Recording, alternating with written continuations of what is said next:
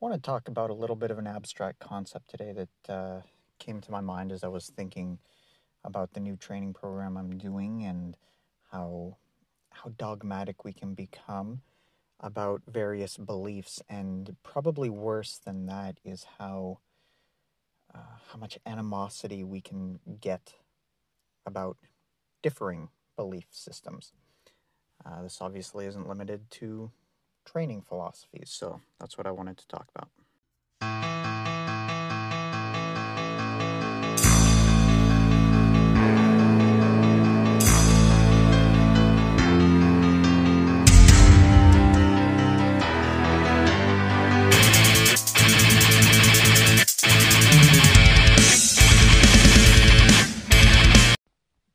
So, I think it might be a little bit obvious to say this, but human beings have beliefs. It's sort of how we make sense of the world, and but just become because we've come to believe something for whatever reason we happen to have come to that conclusion. It doesn't make it actually true.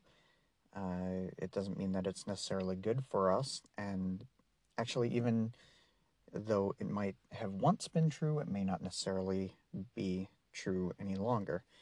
Um, so yeah, I was thinking about this whole idea of beliefs when I was going through the DoggCrapp thing and remembering back to sort of Mike Mentzer and how dogmatic he became and and and what happens is when you become really dogmatic about a belief, you start uh, you start becoming um, critical and uh, of other beliefs and and to the point where you basically you you can reject them and you can um, you can criticize other people for their beliefs when they've come to a different conclusion as you. And it could it could very well be that I've just because I've been proven wrong so many times, I realize that holding on to a belief that strongly um, might just blow up in my own face. So I, I try to be open minded to the fact that my beliefs are not necessarily someone else's and, and try to, you know, have a, a level of respect for that and and for them. Who knows how they came to their conclusions? And in the end does it really even matter? Does it affect me? Do i have to belittle someone because they think something different from me? I mean that being said i do understand that when we first form beliefs you know we when something speaks to us, to us and it makes sense to us and we're in the process of solidifying that belief it, it kind of makes sense that we want to validate that belief and oftentimes enter into that kind of echo chamber or whatever where we're just looking to validate our beliefs so we don't feel stupid or whatever and and all we find is self perpetuating things that um, that that go to help us feel uh, like our conclusion makes sense. Unfortunately, uh, that, like I said, typically comes at the cost of denouncing anyone who has differing conclusions. Uh, and I would say it's important to try to understand what you believe.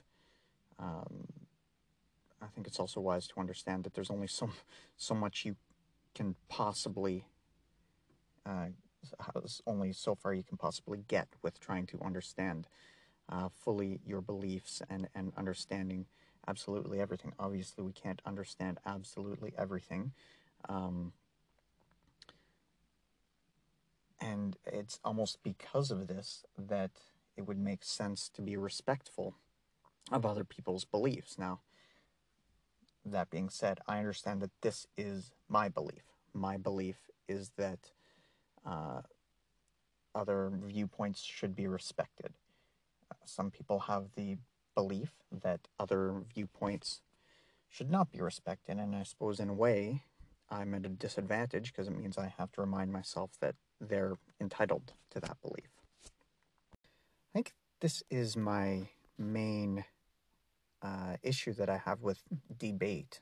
Now, keep in mind, this is coming from a person who is an advocate for free speech, and I think a lot of the times it's the need, the, the way we need to figure out ideas and come to un- understand things and is is through speech and listening to all sides of it and really listening and having honest discussions. The problem is I don't think debate is honest discussions. And I don't think it's about understanding. It's about coming up with pithy sound bites and trick questions to try to uh, like win points against people and try to sound smarter than anyone who believes something different than what you believe.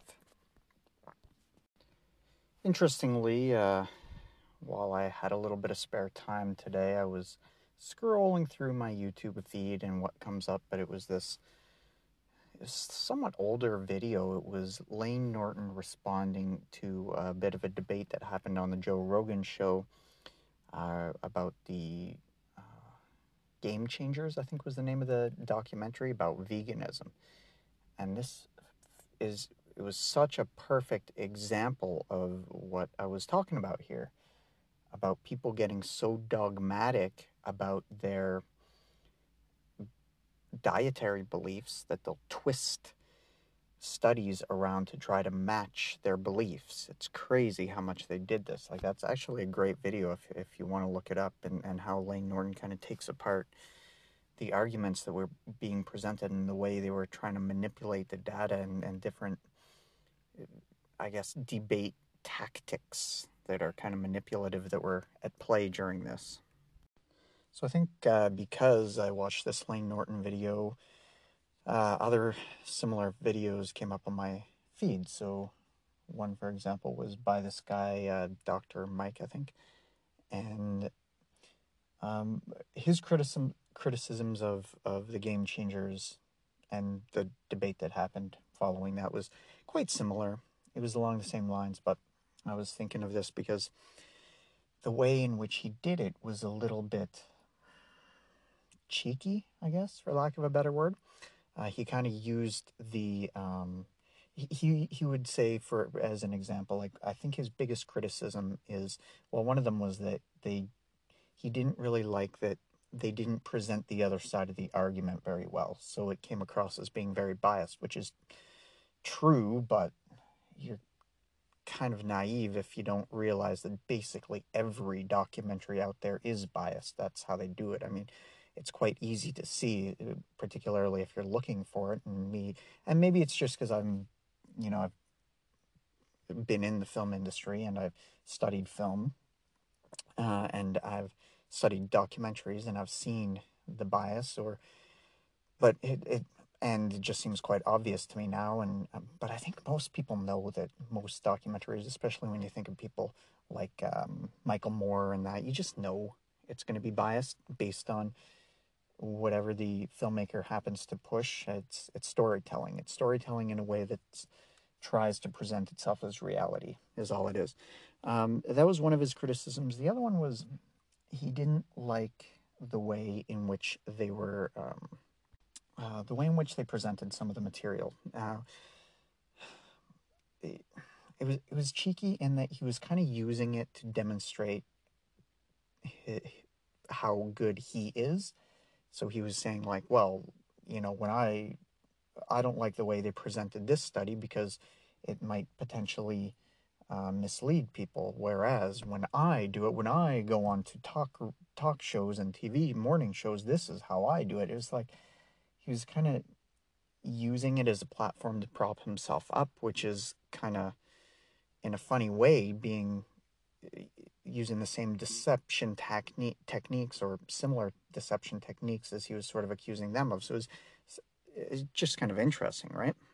I suspect it wasn't self-aware. It probably wasn't deliberate. It's probably just what he's used to doing is using these, using taking opportunities to demonstrate how he's good and whatever. Um, but it's just another interesting example of how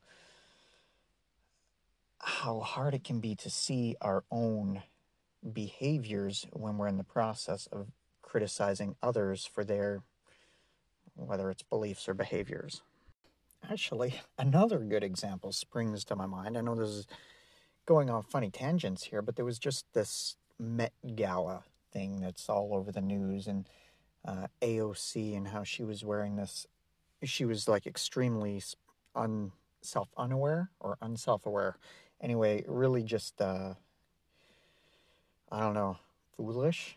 She was uh, wearing this uh, dress that's this ex- really uh, fancy looking designer dress that said tax the rich, right? And it's like, again, your own beliefs getting in the way of you realizing that you're doing the exact things that you're accusing other people of. Now, she's a politician. We know politicians are hypocrites. We know this, but it's a good example.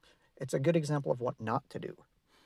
It's both funny and sad to me that a lot of the times it's the same people you see who wear anti bullying shirts and things like this who are also making fun of people for their uh, religious or political beliefs or even dietary beliefs. Uh, when I started talking about this, I didn't actually mean for this to be kind of a cautionary tale of how your beliefs and ideologies can go wrong, but it is definitely an interesting thing that happens. I mean, like I was talking about recently, we've seen this happening today in Canada, how the same people who are always shouting, My body, my choice, are now cheering on mandatory vaccinations. It's amazing how if you don't if you don't heed your own principles, they can get away from you and they can be twisted if you I think it's something to do with allowing yourself to be so caught up in in your maybe your group identity right? If you identify as liberals oh now all the liberals believe this so i must believe that in the case of the my body my choice thing. I could see the same thing happening with a, a religion. If religion i'm going to be careful how i word this but like if if your religion were to say oh um, there's no problem with child molestation then you're like oh I, I guess that's the way it is.